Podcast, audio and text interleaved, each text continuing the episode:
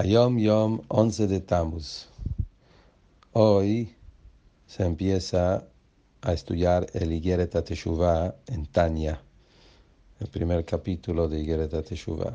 Entonces el Hayom Yom de hoy habla sobre eso y dice que en el Tanya, la imprenta de Zalkovi del año me va a ser Tov.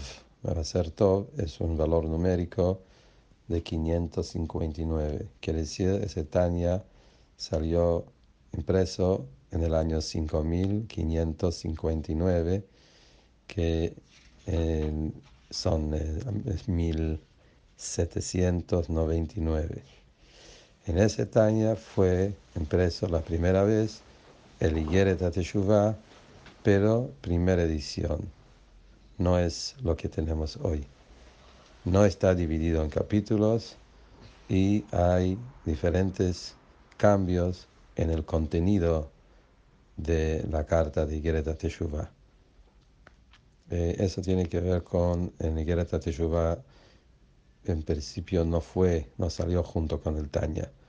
El Tanya salió impreso primero solo los primeros dos partes, que es Likutei Amarim y Shara y Judva Recién unos años después, se imprimió con Igereta Teshuvah, pero no el Igereta Teshuvah como lo tenemos hoy, fue otra versión, como trae acá, recién, unos años después, salió con el Igereta Teshuvah como lo tenemos hoy.